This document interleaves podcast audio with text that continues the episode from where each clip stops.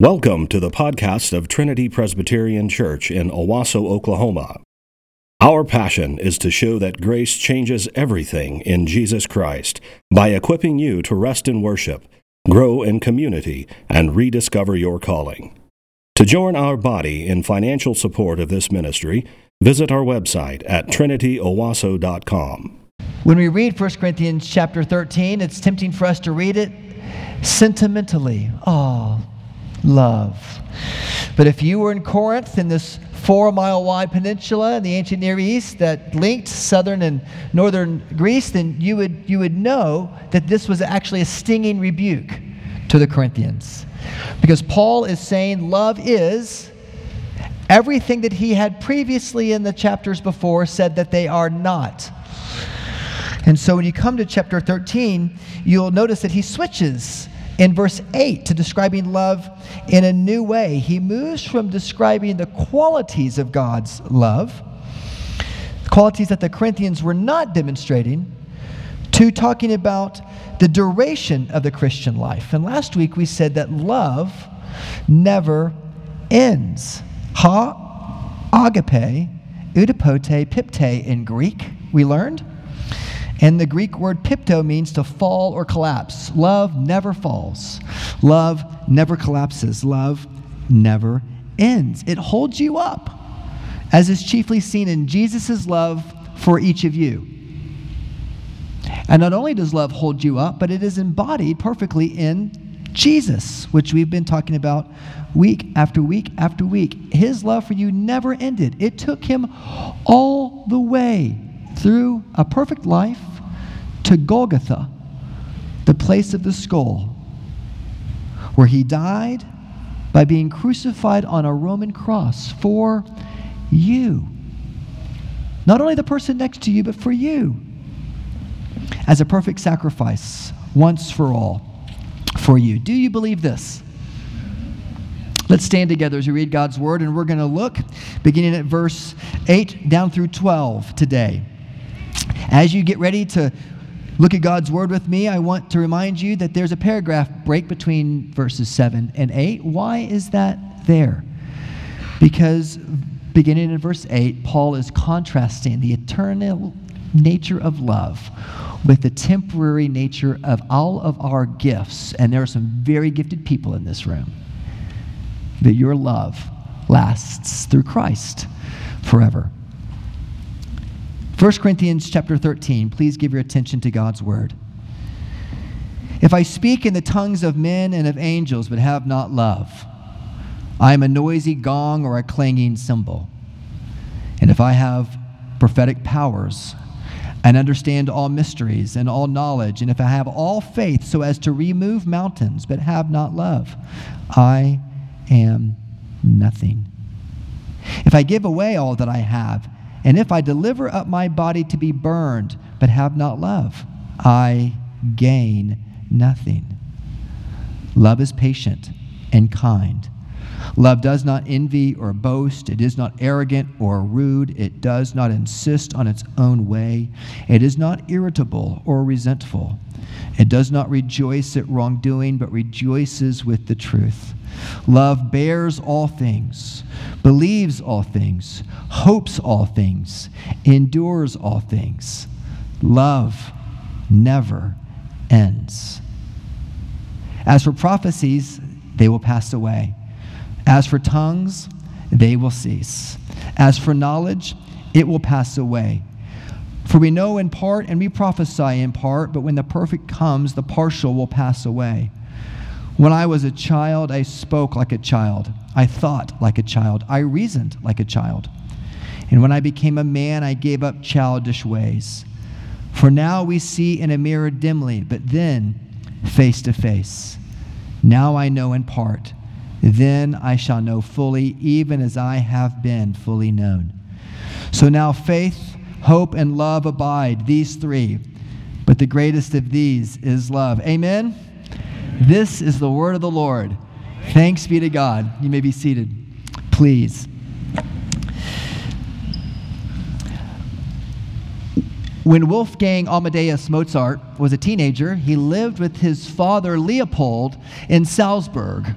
And old young Wolfgang would come home, the story is told, from a riotous evening with friends. And he would come into his house, and his old man, his father, Leopold, would already be sound asleep in bed. And, and young Wolfgang loved to play uh, pranks on people, and he loved to tease his father. And so when he would come in late at night after his father was sound asleep, he would sit down at the family piano and he would play a rising scale of notes late at night. First softly, and then louder and louder and louder. But at the very end of every scale, he left off the last note. And he would play it again and again and again. And he would just play this rising note of scales. And he would get louder and louder and louder. And then he would go to bed. And his father, Leopold, would, would hear these notes and these scales unfinished and he would toss and turn at night as these notes came into his imagination and into his dreams. And so frustrated, inevitably, Leopold, in the middle of the night, at some point in the middle of the night, he would get out of bed and he would go to the piano and he would strike that last note. and Wolfgang, with his head in his, you know, his head in his pillow under the covers, would giggle himself and smile all the way to sleep. He thought it was so funny. And in some way, the Apostle Paul is like saying, Your use of your gifts, your amazing talents, Corinth, Tulsa, Trinity, they're amazing. But if you use your gifts in beautiful ways, it's amazing, but you have not love, it is like you are playing a scale that is only leaving the world with tension. Paul describes the call of love as an unfinished scale. And in doing so, he points us into the future of God's glory when all of the dissonance will become beautiful resonance. The tension will find its resolution. And Jesus, Paul says, is the perfect example of this. And in looking at Jesus, you see a picture of God's kingdom in the incarnation now as Jesus perfectly embodies all of these characteristics of love. And in seeing Jesus and through your faith in him, your union with him, you are also seeing something of your future. You're seeing something of what you will one day become. And Paul says that one day we will be made righteous and holy just like Jesus. And one day, as the old hymn goes, faith will vanish into sight, hope will empty into delight, but love in heaven will what? Will shine more bright because love never fails. And Paul uses two analogies to illustrate the fact that the gifts, the prophecy, gifts of tongues, they will cease, but love will always endure. And the two analogies that he uses are the analogy of a child growing up and a mirror being replaced by the presence of a real face, seeing someone as they truly are. So I just I just want to help us spin the diamond of the beauty of Jesus this morning in the gospel and look at those two ideas the, of a child maturing into adulthood and of a mirror being replaced by the presence of one face to face. First, a child. What would Paul say to you if he were here today? Well, he would say the same thing he's saying to the Corinthians. He would say, Trinity, grow up by maturing in love. Not knowledge, not doctrine. He would say, in love. You grow up by maturing in love. How do you know he would say that? One of the most shocking metaphors in all of the New Testament was the nature of a Christian becoming like a child. Do you remember the story that Jesus had with, uh, you know, with the with the Ivy League uh, Sadducee, the scholar Nicodemus? Remember in, in John chapter 3, Jesus is talking to Nicodemus. And what does he say? What does he say that Nicodemus must experience in order to relationship with this God he has spent almost all of his life learning about? That he must be born again. He uses this analogy of, of, a, of a child. Though Nicodemus, in his old age, had to become like a little child. Or in, in 1 Corinthians chapter 3, three times in 1 Corinthians, Paul goes back to this, this metaphor of a child. In 1 Corinthians chapter 3, he says, uh, But I, at verse 1, brothers, could not address you as spiritual people, but I had to address you as infants in the flesh, as babes in Christ. I fed you with milk, not solid food, because you were not ready for it. And even now you're not ready, he says. For there is jealousy and there is strife among you. In other words, you're acting like babies. Grow up. Or later, we'll read in several weeks, um, maybe even after Advent, and, and in 1 Corinthians uh, 14, he says, Brothers, do not be children in your thinking, but be evil, be infants in evil. And in your thinking, be mature. So here in 1 Corinthians 13, he's talking about us being childish. What does he mean?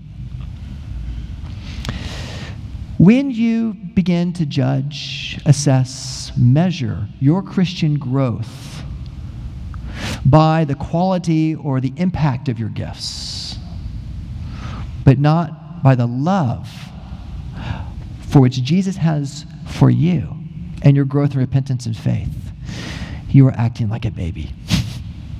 when you begin to judge anything in your life by any other metric, Aside from your regular practice of faith and repentance, you're beginning to act like a child. You can be 80 years old. You can be at the top of your career. You can be uh, financially secure. You can, you, can have, you can have everything as the world would define it well made. But when you come to know Christ for the first time, some of you know this, you become like a little child.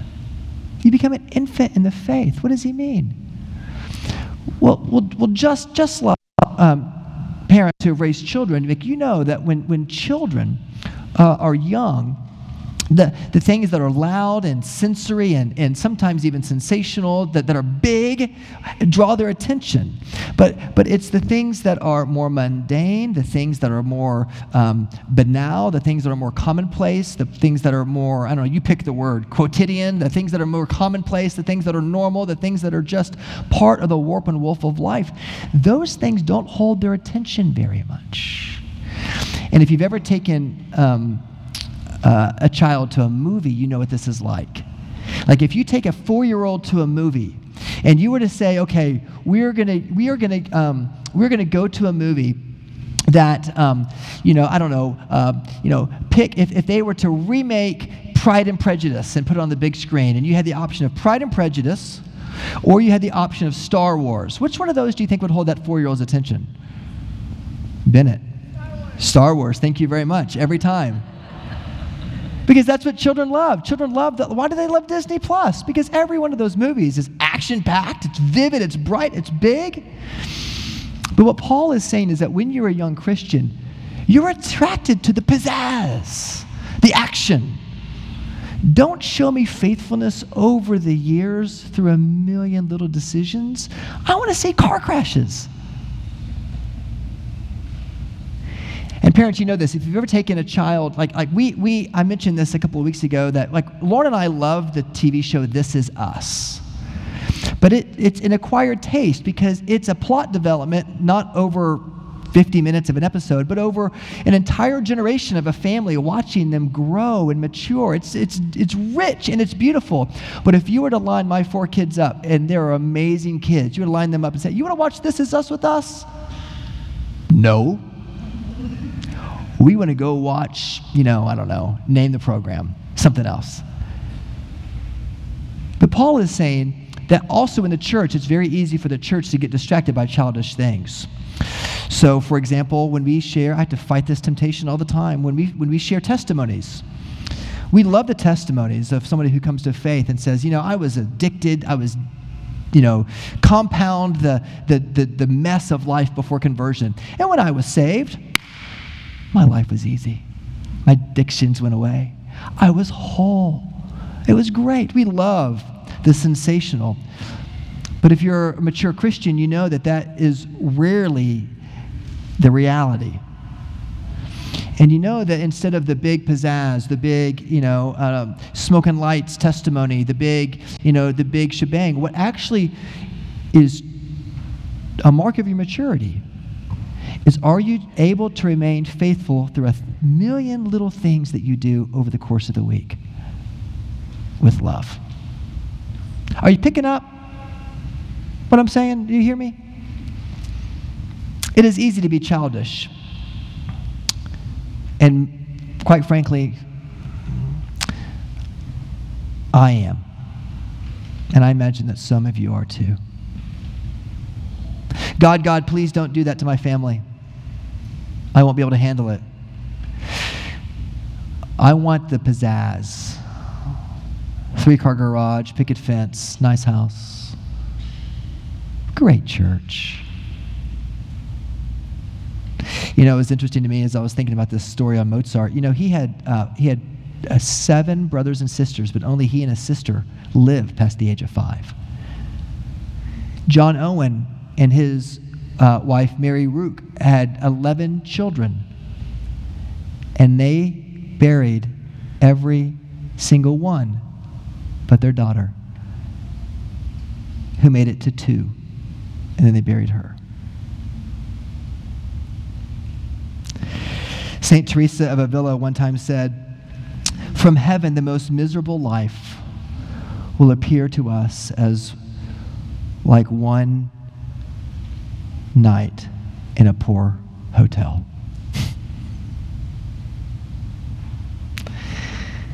when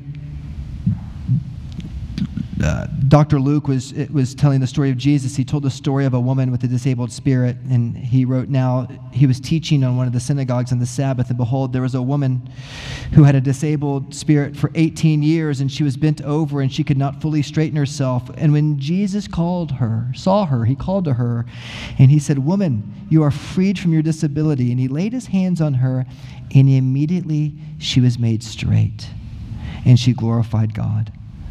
But the ruler of the synagogue, indignant because Jesus had healed on the Sabbath. I mean, don't you love that? He healed a woman who for 18 years had been bent over, and then the synagogues are like taking swipes at him because he healed on a Sunday, on a Saturday back then. And Jesus said to the people,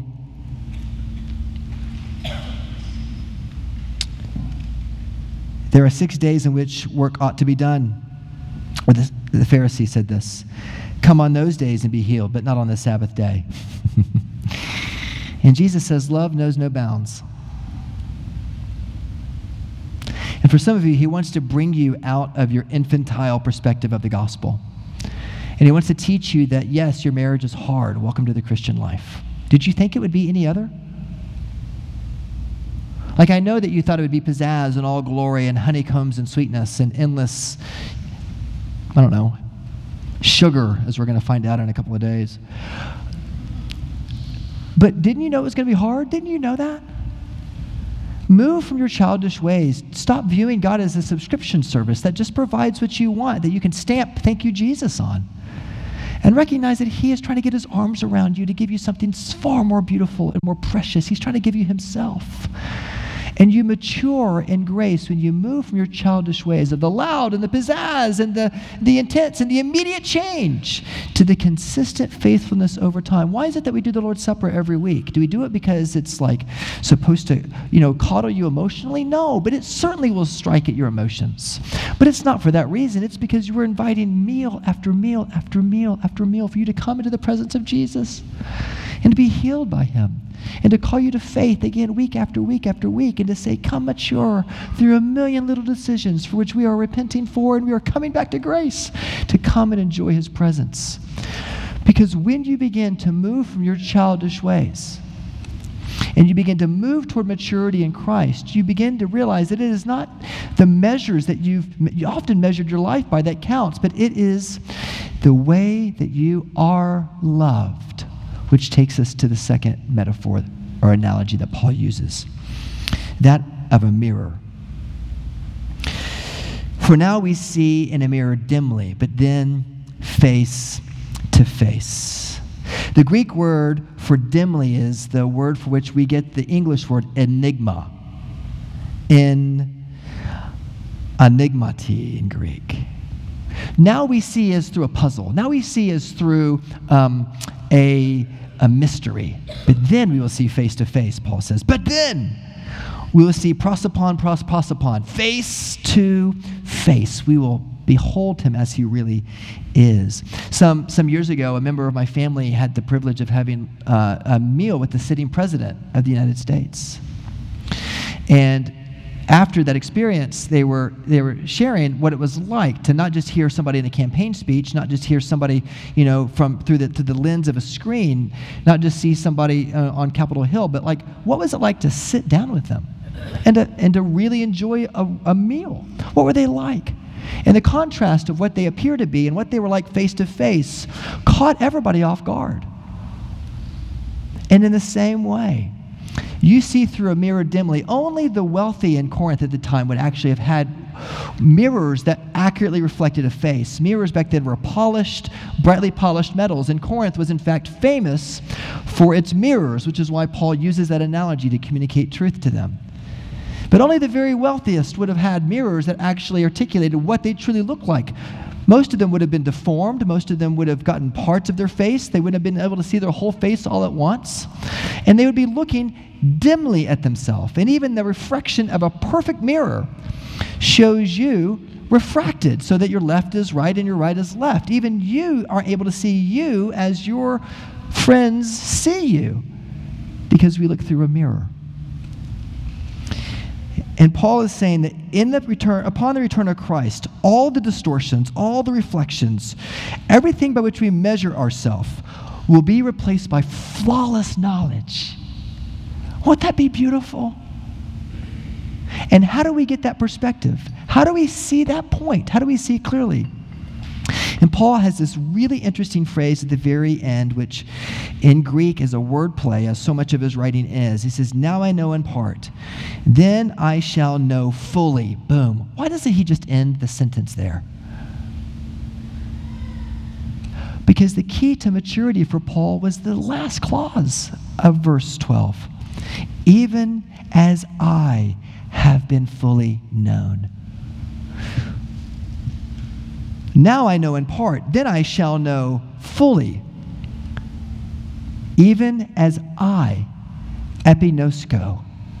I nosko, but one day I will, even as I am epinoskoed by the Lord Himself. And so much of our maturing in the gospel is being able to be known. And your ability to grow in grace is proportional to your ability to be known. And the gospel is oftentimes so offensive to us because we have catered our image and our lifestyle so much so that we are afraid of really being fully known. And some of us have good reason for being afraid because we've been hurt by those who know us. If you're divorced and you're here, you know the pain of that. If you are from a divorced home, children, you also know the pain of that. But what if there was one who could know you fully all the way to the bottom, and instead of heaping shame on you, you do a pretty good job of that by yourself? What if he were to take you by the hand and stand you up, and he were to get his arms around you, and he were to embrace you and put your head into his bosom, and he were to sing over you? Because the truth is, unless you can become like a little child, we learn from Jesus in John chapter 3 unless you can first become like a little child, you can't go on to maturity. And unless you, those of you who see yourself as mature, recognize that your faith is still so weak that you need Jesus to remind you again of his love again and again and again, and then equip you to go out by the power of the Spirit and be mature. Unless you're able to allow him to know you fully, only then, only then will the mirror become cleaner will you as a child begin to mature into who God has called you to be? In John uh, chapter 3, Jesus says, See what kind of love the Father has given to us that we should be called children of God. And without any hesitation, he says, So we are. And the reason why the world does not know us is that it did not know him. Beloved, we are God's children now, and what we will be has not yet appeared. But we know that when he appears, we shall be like him, because we shall see him as he is, prosopon, pros, face to face. And everyone who thus hopes in him purifies himself as he is pure. Notice it is as you hope in him that you are purified and made more holy. It is not as you straighten yourself up and become more holy, then you can have hope. No, it is as you hope in him, the only true righteous one. Then you can become more and more and more and more like he longs for you to be, coming back to the foot of the cross. And so, are you maturing? Are you able to be embraced by this perfect embodiment, the man of love, the Lord Jesus? Or are you constantly pushing against his chest and saying, No, don't hug me, I'm not unlovable, I'm lovable? What do you think he did by coming to earth in the incarnation but to die for you? The greatest sin, the unpardonable sin, is to say, I am unlovable.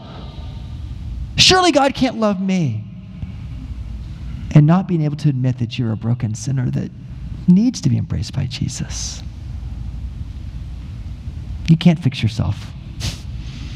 And you can't spiritual gift yourself into health either. You first must allow yourself to be fully known.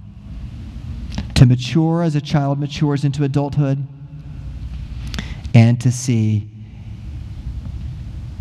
clearly face to face. Because what Paul ultimately is talking about is the parousia, the return of Christ, when he comes to make everything new. And until then, friends, the greatest family, the greatest life that you could possibly imagine if St. Teresa of Avila is true, that the most miserable life on earth was like one bad night in a poor hotel from the perspective of eternity, then the greatest life on earth, you will say in eternity, was just a thimble, was just a thimbleful of the ocean of delight and joy of his love. And one day, Jesus is going to come. And he's going to step into the dissonance of our world and the rising scales, and he is going to finish the job. But he says, until then, the way that you come from the tension to the resolution in your Christian life is by playing that note of love. So play it. As you prepare for Thanksgiving, play that note of love. It is okay to be wrong in the family discussions and not have to win every argument.